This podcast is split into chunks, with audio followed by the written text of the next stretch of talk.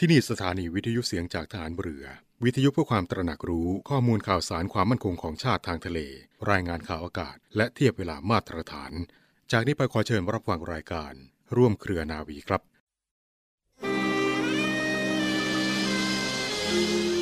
คนที่รักษาความจริงใจต่อตอนเองไว้ได้มั่นคง จะไม่เป็นคนสับปรับ หากแต่เป็นคนที่หนักแน่นเที่ยงตรงทำอะไรตามกฎเกณฑ์ ตามระเบียบ ตามเหตุผลและความถูกต้องเป็นธรรม จึงเป็นผู้สามารถสร้างสรรค์และสร้างสมความดี ความเจริญให้งอกงามเพิ่มพูนยิ่งยิ่งขึ้นได้ ไม่มีวันถอยหลัง พระบรมราชวาทของพระบาทสมเด็จพระบรมชนกาธิเบศรมหาภูมิพลอดุลยเดชมหาราช บรมนาถบพิตร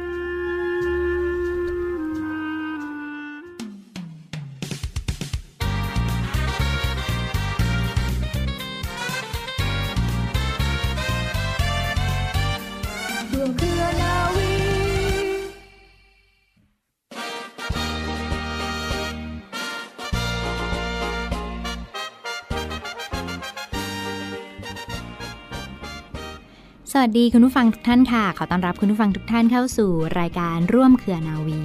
กับเรื่องราวสาระความรู้และข่าวสารที่นำมาฝากคุณผู้ฟังกันเป็นประจำทุกวันนะคะ วันนี้อยู่กับดิฉันเรือโทหญิงปานิสราเกิดผู้ค่ะสำหรับเรื่องเล่าชาวเรือในวันนี้นั้นมีเรื่องราวประวัติความเป็นมาของวันตรุษจีนมาฝากคุณผู้ฟังกันค่ะ วันตรุษจีน 2565 ตรงกับวันอังคารที่ 1 กุมภาพันธ์ เป็นหนึ่งในเทศกาลที่สำคัญที่สุดของชาวจีน ซึ่งถือเป็นวันขึ้นปีใหม่ตามปฏิทินจีน คล้ายกับวันสงกรานต์ของประเทศไทยนะคะชาวจีนทุกคนจะให้ความสำคัญกับวันนี้เป็นอย่างมากค่ะ มีการหยุดงานเป็นเวลาที่ยาวนาน โรงเรียนสถาบันการศึกษาจะปิดเทอม เรียกว่าการปิดเรียนในช่วงฤดูหนาวค่ะ ในช่วงนี้จะเหลือเพียงแต่บางอาชีพเท่านั้นที่ต้องทำหน้าที่พิเศษที่ไม่สามารถหยุดงานได้ในวันตรุษจีน หน่วยงานห้างร้าน ก็ต่างจะหยุดงานกันเป็นเวลา 3-4 วัน เพื่อจะเตรียมจัดงานตรุษจีนค่ะ มีการทำความสะอาดบ้านเรือนผ่านปีใหม่อย่างสะอาด สวยสดงดงาม ร้านค้าห้างสรรพสินค้าต่างๆ จะเต็มไปด้วยผู้คนนะคะ ที่มาจับจ่ายใช้สอย ซื้อเสื้อผ้าใหม่ๆ ให้แก่เด็กๆ ซื้อของขวัญให้แก่ญาติสนิทมิตรสหาย ซื้อบัตรอวยพรต่างๆ ในโอกาสอันเป็นมงคล ในตลาดนะคะจะมีการซื้อปลาเนื้อสัตว์ เป็ดไก่ค่ะ ทุกคนก็จะมีความแจ่มใสมีความสุข แล้วก็ได้สวมเสื้อผ้าใหม่ ๆ ทานลูกขวาดทานขนมหวาน เล่นพุประทัดอย่างรื่นเริงค่ะ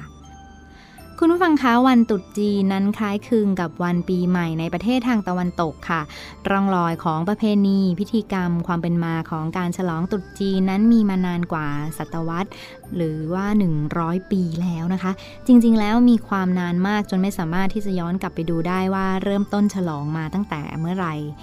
ตรุษจีนนั้นเป็นที่รู้จักและก็จำได้ทั่วไปว่าเป็นการฉลองเทศกาลฤดูใบไม้ผลิและการฉลองเป็นเวลานานถึง 15 วันค่ะ การเตรียมงานฉลองส่วนใหญ่จะเริ่ม 1 เดือนก่อนวันตรุษจีน คล้ายกับวันคริสต์มาสของประเทศทางตะวันตก เมื่อผู้คนเริ่มซื้อของขวัญสิ่งต่างๆ เพื่อประดับตกแต่งบ้านเรือน อาหารเสื้อผ้าการทำความสะอาดครั้งใหญ่ก็เริ่มต้นขึ้นในวันก่อนตรุษจีนค่ะบ้านเรือนนั้นจะถูกทำความสะอาดตั้งแต่บนลงล่าง หน้าบ้านยันท้ายบ้าน ซึ่งหมายถึงการกวาดเอาโชคร้ายออกไป ประตูหน้าต่างมีการขัดสีฉวีวันค่ะทาสีใหม่ ซึ่งสีแดงนั้นเป็นสีที่นิยมกันมาก ประตูหน้าต่างจะถูกประดับประดาไปด้วยกระดาษที่มีคำอวยพรอย่างเช่นคำว่า อยู่ดีมีสุข ร่ำรวยและอายุยืนนานเป็นต้นค่ะ ที่มาของวันตรุษจีนนั้นเกิดจากการจัดขึ้นเพื่อตั้งใจที่จะฉลองฤดูใบไม้ผลิเนื่องจากช่วงก่อนเทศกาลตรุษจีนนั้นประเทศจีนจะปกคลุมไปด้วยหิมะนะคะ จึงไม่สามารถทำการเกษตรได้ เมื่อเข้าถึงฤดูใบไม้ผลิค่ะ จึงจะสามารถเพาะปลูกพืชผักได้ตามปกติ ชาวจีนเขาจึงกำหนดให้วันแรกของฤดูใบไม้ผลินั้น เป็นวันสำคัญที่เรียกว่าวันตรุษจีนค่ะสำหรับอาหารในวันตรุษจีนนะคะ ประเพณีและพิธีกรรมต่างๆ นั้นผูกไว้กับทุกสิ่งทุกอย่างตั้งแต่อาหารไปจนถึงเสื้อผ้าค่ะ อาหารค่ำนั้นจะประกอบด้วยอาหารทะเล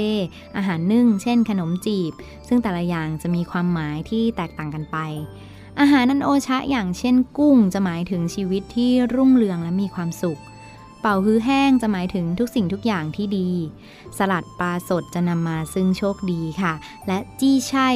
หรือผมเทวดานะคะ มันคือสาหร่ายค่ะ จะดูคล้ายๆ ผมแต่กินได้นะจะนำความร่ำรวยมาให้ค่ะ และสุดท้ายขนมต้มนะคะ หมายถึงบรรพชนมาอวยพรให้ค่ะสำหรับ เสื้อผ้าในวันตรุษจีนนะคะ คุณผู้ฟัง การใส่เสื้อผ้าสีแดงนั้นถือเป็นสิริมงคลกับชีวิตค่ะ เป็นการไล่ปีศาจร้ายให้ออกไป และการใส่สีดำหรือขาวนั้นเป็นสิ่งต้องห้าม ซึ่งสีเหล่านี้นะคะ ถือว่าเป็นสีแห่งการไว้ทุกข์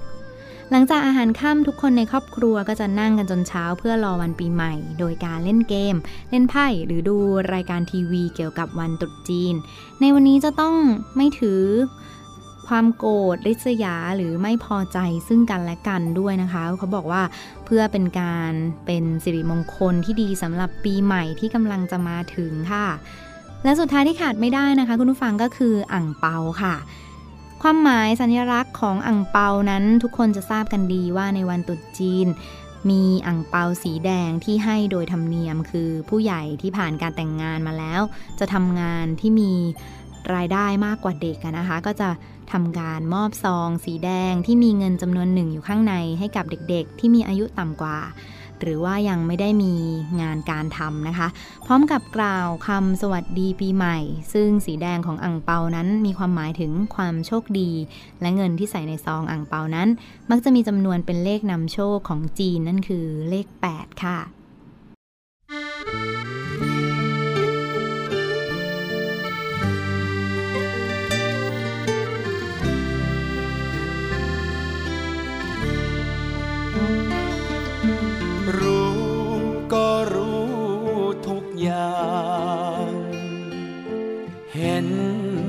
เห็นทุกที ความรู้สึกดีดี ยังมีให้เธอล้นเปี่ยม แอบรักเธอ ที่เธอไม่รู้ ทั้งที่ดูเราไม่เท่า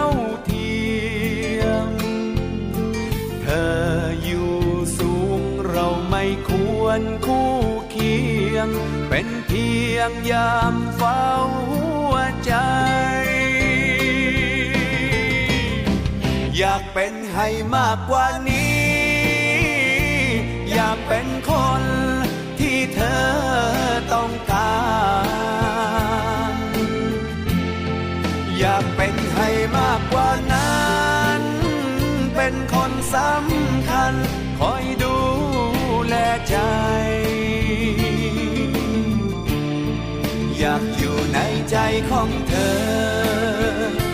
แต่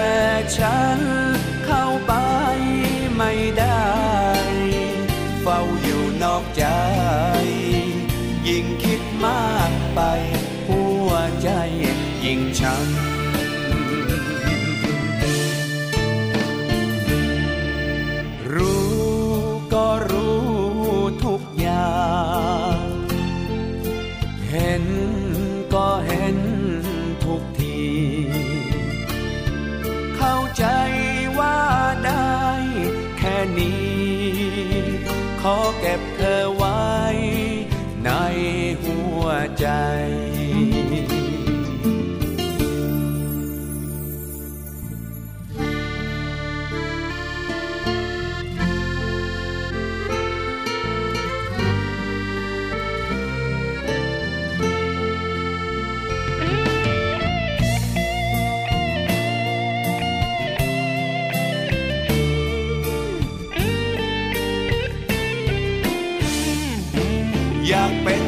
มากกว่านี้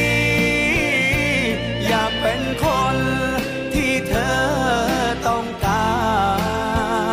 รอยากเป็นให้มากกว่านั้น เป็นคนสำคัญ คอยดูแลใจ อยากอยู่ในใจของเธอ แต่ฉัน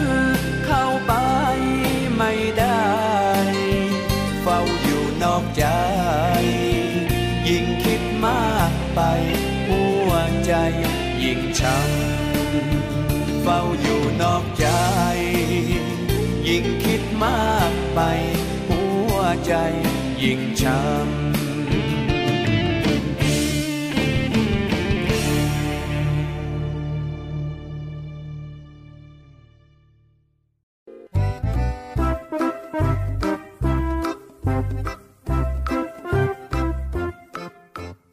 รือไม่ ปวดหลังปวดเอวเรื้อรัง ระวังนิ่วในไตมาเยือน นิ่วในระบบปัสสาวะเกิดจากการตกตะกอนของสารในปัสสาวะในภาวะปกติค่ะ สารเหล่านี้จะละลายไม่จับตัวกันเป็นนิ่ว แต่ในผู้ป่วยโรคนิ่วจะมีภาวะที่ทำให้เกิดการตกตะกอนของสารละลายต่างๆ ง่ายกว่าปกติ จนจับตัวเป็นก้อน และปรากฏเป็นนิ่วในที่สุดนิ่วในระบบปัสสาวะนะคะ เกิดได้หลายตำแหน่งค่ะ คือ ไต ท่อไต กระเพาะปัสสาวะ และท่อปัสสาวะ ที่พบได้บ่อยที่สุดนะคะ ก็คือนิ่วในไตค่ะ นิ่วในไตนะคะ หากมีขนาดใหญ่ค่ะ อาจทำให้เกิดอาการปวดหลัง ปวดเอวเรื้อรัง มีการติดเชื้อในระบบปัสสาวะ และทำให้ไตสูญเสียการทำงาน จนเกิดภาวะไตวายได้ ส่วนนิ่วในไตที่มีขนาดเล็ก มักไม่แสดงอาการอาจเจอได้ด้วยความบังเอิญ หรือจากการตรวจร่างกายประจำปี แต่นิ่วในไตที่มีขนาดเล็กค่ะ หากไหลออกมาตามน้ำปัสสาวะ และมาค้างบริเวณท่อไต จะทำให้เกิดการอุดกั้น ไตบวม และเกิดอาการปวดแบบเฉียบพลัน จนผู้ป่วยต้องมาโรงพยาบาลฉุกเฉินได้ค่ะ ผู้ที่มีความเสี่ยงต่อการเป็นโรคนิ่วในไตนะคะ ก็คือผู้ที่มีสารละลายต่างๆ ในปัสสาวะมากผิดปกติ มีความเป็นกรดด่างในปัสสาวะที่เปลี่ยนไป หรือมีสารป้องกันนิ่วลดลงค่ะได้แก่ ผู้ที่มีโรคกรรมพันธุ์หรือมีประวัติครอบครัวเป็นนิ่วซิสทีนค่ะ มีภาวะอ้วนและน้ำหนักตัวที่มาก ผู้ที่เป็นโรคเบาหวาน ผู้ที่เป็นโรคไต ผู้ที่มีภาวะยูริกในปัสสาวะสูง เช่นกรรมพันธุ์ผู้ป่วยโรคเลือดที่ได้รับยาขับยูริกค่ะ และในยาบางชนิดนะคะ เช่น วิตามินซีในขนาดที่สูงค่ะ ยาลดความดันบางชนิด และยาสเตียรอยค่ะ รวมถึงนะคะผู้ที่ติดเชื้อแบคทีเรียบางชนิดในระบบปัสสาวะ ผู้ที่มีความผิดปกติของฮอร์โมนควบคุมแคลเซียม ผู้ที่มีภาวะกระดูกพรุน และผู้ที่มีความผิดปกติของการย่อยอาหาร และผู้ที่เคยตัดต่อลำไส้บางชนิดค่ะ นอกจากนี้นะคะ พฤติกรรมบางอย่างยังเพิ่มความเสี่ยงการเป็นนิ่ว แม้จะไม่มีประวัติเสี่ยงอื่นมาก่อนเลย คือ ดื่มน้ำในปริมาณน้อย ซึ่งจะทำให้สารในปัสสาวะมีความเข้มข้นสูง และการบริโภคอาหารที่มีโซเดียม หรือโปรตีนจากเนื้อสัตว์ ในปริมาณที่มากเกินไปค่ะการรักษานิ่วในไตในปัจจุบันมีหลายวิธีค่ะ ดังนี้นะคะควรได้รับคำแนะนำ และการรักษาจากแพทย์ผู้เชี่ยวชาญศัลยศาสตร์ ระบบปัสสาวะ วิธีการรักษานะคะก็ขึ้นกับขนาดและตำแหน่งของนิ้วค่ะสำหรับการรักษานะคะก็ได้แก่หนึ่งค่ะเฝ้าติดตามอาการ ใช้กับนิ้วในไตที่มีขนาดเล็กกว่า1เซนติเมตรที่ผู้ป่วยยังไม่ต้องการกำจัดนิ้วออก การติดตามทำโดยภาพทางรังสีวิทยาเช่นอันตราซาวหรือเอ็กซเรย์ค่ะ หากพบว่านิ้วมีขนาดใหญ่ขึ้น ควรกำจัดนิ้วออกด้วยวิธีอื่นๆค่ะ 2. ค่ะสลายนิ้วด้วยคลื่นกระแทกจากภายนอกนะคะ เป็นการใช้คลื่นกระแทกสลายนิ้วจากภายนอกร่างกาย เพื่อให้นิ้วมีขนาดเล็กลงจนสามารถหลุดออกมาได้เอง เป็นวิธีที่ไม่ต้องผ่าตัด ผู้ป่วยไม่เป็นแผลภายนอก อย่างไรก็ตามค่ะวิธีนี้มีอัตราความสำเร็จในการกำจัดนิ้วไม่สูงนักค่ะ 3. ค่ะส่องด้วยกล้องขนาดเล็กผ่านท่อไต เป็นการรักษาโดยการใช้กล้องขนาดเล็ก สอดผ่านท่อไต เพื่อไปสลายนิ้วในไตด้วยเลเซอร์โดยตรง มีอัตราความสำเร็จสูงในนิ้วที่มีขนาด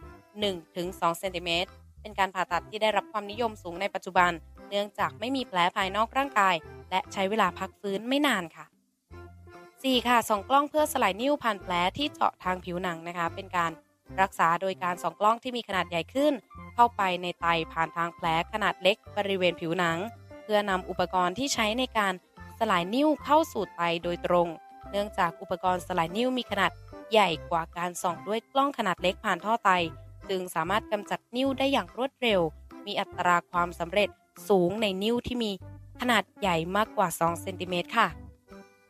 และ 5 ค่ะ ผ่าตัดแบบเปิดนะคะ เป็นการผ่าตัดเปิดไตและนำนิ้วออกโดยตรง การรักษาในวิธีนี้ ผู้ป่วยจะมีแผลผ่าตัดขนาดใหญ่ และใช้เวลาในการพักฟื้นนะคะนานกว่าวิธีอื่น จึงได้รับความนิยมลดลงในปัจจุบันค่ะ การป้องกันการเกิดนิ่วค่ะ เป็นสิ่งที่สำคัญนะคะ สามารถทำได้โดยทั่วไปคือ การดื่มน้ำอย่างเพียงพอในแต่ละวัน เพื่อลดความเข้มข้นของสารละลายในน้ำปัสสาวะ ลดปริมาณการบริโภคโซเดียม เลือกการรับประทานโปรตีนจากพืชแทนเนื้อสัตว์ ในผู้ป่วยที่เคยเป็นนิ่วแล้วค่ะ การป้องกันการกลับมาเป็นซ้ำต้องแก้ไขที่สาเหตุของการเกิดนิ่วเป็นรายบุคคล การรับประทานยาเพื่อป้องกันนิ่วค่ะ ต้องขึ้นกับชนิดของนิ่ว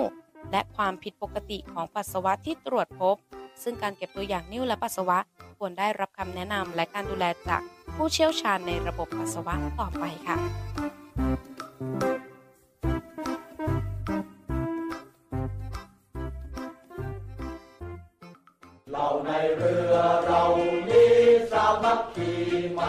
โรงเรียนในเรือ เปิดรับสมัครบุคคลพลเรือน สอบคัดเลือกเข้าเป็นนักเรียนเตรียมทหารในส่วนของกองทัพเรือ เป็นชายไทยอายุ 16 ถึง 18 ปีสำเร็จการศึกษาชั้นมัธยมศึกษาชั้นปีที่ 4 หรือเทียบเท่า โดยเปิดรับสมัครตั้งแต่วันที่ 1 กุมภาพันธ์ ถึงวันที่ 9 มีนาคม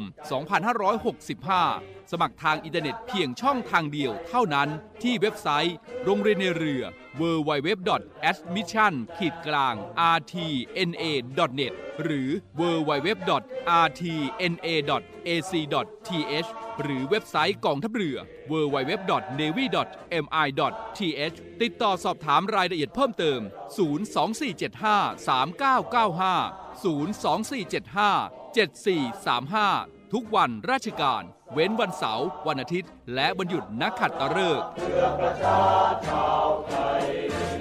โรงเรียนในเรือเป็นแหล่งผลิตนายทหารเรืออันเป็นรากแก้วของกองทัพเรือ มาร่วมเป็นส่วนหนึ่งของราชนาวีไทย ร่วมเคลื่อนนาวี จักรยนต์ปัตภีภัยสาร เรานักเรียนนายเรือชายชาเชื้อเกล้ากล้ามุ่งศึกษา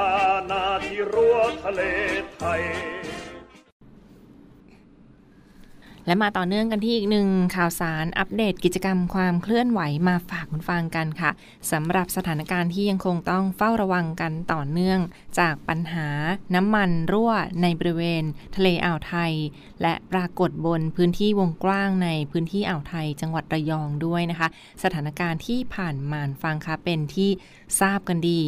ในส่วนของศูนย์อำนวยการป้องกันและขจัดมลพิษ ทางน้ำเนื่องจากน้ำมันกองทัพเรือ หรือสออปนทอรอได้มีออกมาประกาศถึงอัปเดตความเคลื่อนไหวที่ผ่านมาในส่วนของภารกิจของศูนย์อำนวยการป้องกันและขจัดมลพิษทางน้ำเนื่องจากน้ำมันกองทัพเรือหรือว่า สออปนทอรอค่ะ จากสถานการณ์น้ำมันดิบรั่วไหลบริเวณทะเลจังหวัดระยอง ตั้งแต่เมื่อวันที่ 25 มกราคมที่ผ่านมา เป็นต้นมาค่ะในส่วนของกองทัพเรือก็ได้จัดตั้งเป็นศูนย์อำนวยการป้องกันและขจัดมลพิษทางน้ำเนื่องจากน้ำมัน และทัพเรือภาคที่ 1 ได้เป็นศูนย์ควบคุมการปฏิบัติ ในการป้องกันและขจัดมลพิษทางน้ำเนื่องจากน้ำมัน หรือ สออปนทัพเรือภาคที่1นะคะซึ่งปฏิบัติภารกิจในการแก้ไขปัญหาคราบน้ำมัน ทั้งนี้ค่ะมีหน่วยงานใดบ้างที่มาร่วมภารกิจในครั้งนี้ มีพื้นที่ของจังหวัดระยอง สอนชน กรมทรัพยากรทางทะเลและชายฝั่ง กรมเจ้าท่า กรมป้องกันและบรรเทาสาธารณภัย บริษัทสตาร์ปิโตรเลียมรีไฟนิ่งจำกัดมหาชน สมาคมอนุรักษ์สภาพแวดล้อมของกลุ่มอุตสาหกรรมน้ำมัน และหน่วยงานที่เกี่ยวข้องในพื้นที่ค่ะ ได้มาร่วมกันแก้ไขปัญหานี้กันอย่างต่อเนื่อง ซึ่งเมื่อวันที่ 30 มกราคมที่ผ่านมาฟังค้าในส่วนของกองทัพเรือโดยทัพเรือภาคที่ 1 ก็ได้จัดเป็นกำลังพล ยุทโธปกรณ์ เรือ อากาศยาน เครื่องบิน เร่งขจัดคราบน้ำมันที่ยังหลงเหลือ ตกค้างอยู่กลางทะเลนะคะ ที่บริเวณชายฝั่งหาดแม่ลำพึง จังหวัดระยอง รวมทั้งมีการจัดชุดกำลังพลพร้อมรับสถานการณ์ ประจำจุดต่างๆ ตลอด 24 ชั่วโมงค่ะ มีเจ้าหน้าที่คอยดูแล เข้าเวรยามแลกเปลี่ยนและรับประสานงานต่างๆ ตลอด 24 ชั่วโมง และมีกำลังพลที่ปฏิบัติหน้าที่เพิ่มเติมดังต่อไปนี้นะคะประการที่ 1 มีการจัดอากาศยาน เฮลิคอปเตอร์ตรวจการกองทัพเรือ บินสำรวจคราบน้ำมันในทะเลบริเวณชายหาด ประการที่ 2 ค่ะ มีการจัดเรือหลวงสมสาร เรือต่อ 264 และเรือต่อ 267 นะคะ ออกลาดตระเวนสำรวจและเฝ้าระวัง รวมทั้งดูแลทั้งบริเวณเขาย่า เขาแหลมย่า บ้านเพ และเกาะเสม็ดประการที่ 3 ค่ะ มีการจัดกำลังพลจากศูนย์บรรเทาสาธารณภัย ทัพเรือภาคที่ 1จำนวน 990 นาย เข้าปฏิบัติการทำความสะอาดพื้นที่ทำความสะอาดพื้นที่ชายหาดแม่ลำพึงนะคะ และมีพื้นที่อื่นๆ และก็มีการจัดชุดเฝ้าระวังตลอด 24 ชั่วโมงค่ะ และประการที่ 4 ค่ะ มีการจัดชุดเจ้าหน้าที่ ตรวจสอบสารพิษ ชุดชำระล้างสารพิษดีคอนโมบายจากกรมวิทยาศาสตร์ทหารเรือนะคะ เพื่อช่วยในการขจัดคราบน้ำมันกันมาอย่างต่อเนื่อง ซึ่งปรากฏการณ์ที่ผ่านมาก็ยังพบคราบน้ำมันกระจายเป็นวงกว้างกว่า 5 ตารางกิโลเมตรเจ้าหน้าที่ได้ใช้การฉีดพ่นสารและการกางบูมนะเพื่อป้องกันมวลน้ำพัดเข้าหาชายฝั่ง และยังคงดำเนินการอย่างต่อไปค่ะ นี่ก็เป็นภารกิจในเบื้องต้นที่ได้ได้ว่าฐานเรือไม่ได้ นิ่งนอนใจนะที่จะพร้อม ดูแลความปลอดภัยและรักษาความปลอดภัยให้กับพี่น้องตามแนวชายฝั่งทะเลกันอย่างต่อเนื่อง นอกจากนี้คุณฟังคะในส่วนของทัพเรือภาคที่1นนะซึ่งถือได้ว่าเป็นศูนย์หลักที่จะควบคุมการปฏิบัติ ในการขจัดคราบน้ำมันทางน้ำคราบน้ำมันทางทะเลในครั้งนี้ มีการส่งเครื่องบินอากาศยาน ออกสำรวจตลอดแนวชายหาดแม่รำพึง และโดยรอบเกาะเสม็ดซึ่งแนวโน้มยังมีทิศทางที่ค่อนข้างดีขึ้นนะเพราะว่ายังไม่พบคราบน้ำมันเพิ่มเติมค่ะ นอกจากนี้ก็มีการสำรวจตรวจสอบกลางทะเลของเรือต่อ 267 เรือจากกรมเจ้าท่า เรือจากกรมทรัพยากรทางทะเลและชายฝั่ง ที่ได้มีปฏิบัติภารกิจกันตลอด 24 ชั่วโมงค่ะ หากมีเหตุด่วนเหตุร้ายเพิ่มเติมใดๆคุณฟังคะก็ยังสามารถโทรเข้าไปแจ้งได้โดยตรงเช่นเดียวกันที่ หมายเลขโทรศัพท์ของทัพเรือภาคที่1นะคะศูนย์ป้องกันน้ำมัน ทัพเรือภาคที่ 1 ที่หมายเลขโทรศัพท์ 038 438 008 เน้นย้ำค่ะ 038 438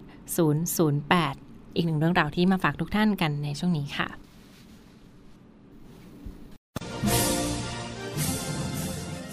3 กุมภาพันธ์ ดอกป๊อปปี้บานวันทหารผ่านศึก เงิน 20 บาทต่อดอกป๊อปปี้หนึ่งดอก ที่มูลนิธิสงเคราะห์ครอบครัวทหารผ่านศึกได้รับจากท่าน จะเป็นขวัญกำลังใจให้แก่ผู้ปฏิบัติหน้าที่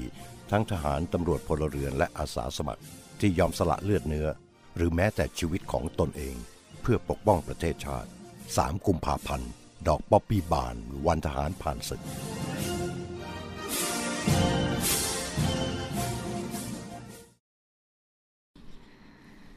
และมาปิดท้ายกันที่อีกหนึ่งเรื่องราวข่าวสารประชาสัมพันธ์มาฝากฟังกันค่ะ เป็นเรื่องราวของศูนย์ประสานราชการใสสะอาดกองทัพเรือ ศูนย์ประสานราชการใสสะอาดกองทัพเรือนะคะ ศูนย์รับเรื่องราวร้องทุกข์ในส่วนของกองทัพเรือที่ได้จัดตั้งเป็นศูนย์กลางในการป้องกันการทุจริตคอร์รัปชันการประพฤติมิชอบ หรือว่าการร้องเรียนในส่วนที่เกี่ยวข้องกับกองทัพเรือค่ะ ถ้ามีเรื่องราวใด ๆ หรือว่าต้องการแจ้งเบาะแส ร้องเรียนเรื่องร้องทุกข์ใดๆฟังค่ะ ก็ยังสามารถประสานไปได้โดยตรงที่ศูนย์ประสานราชการใสสะอาดกองทัพเรือนะคะ ซึ่งถือได้ว่าเป็นศูนย์กลางในการป้องกันการทุจริต คอร์รัปชัน การประพฤติมิชอบ และการร้องเรียนในเรื่องราวที่เกี่ยวข้องกับกองทัพเรือนะคะ เรื่องราวร้องทุกข์ติดต่อเข้าไปได้โดยตรงค่ะที่หมายเลขโทรศัพท์ 024754789 เน้นย้ำนะที่ 024754789 หรือว่าคลิกเข้าไปดูที่เว็บไซต์ก็ได้ค่ะที่ www. ร้องทุก navy.mi.th เน้นย้ำค่ะ www. ร้องทุก navy.mi.th ค่ะ และทั้งหมดคือเรื่องราวจากรายการร่วมเครือนาวีที่มาฝากทุกท่านกันในวันนี้ ขอบคุณที่ติดตามรับฟังนะคะและพบกันได้ใหม่ในทุกวันเวลาประมาณ 12 นาฬิกาเป็นต้นไป วันนี้ลาไปก่อน สวัสดีค่ะ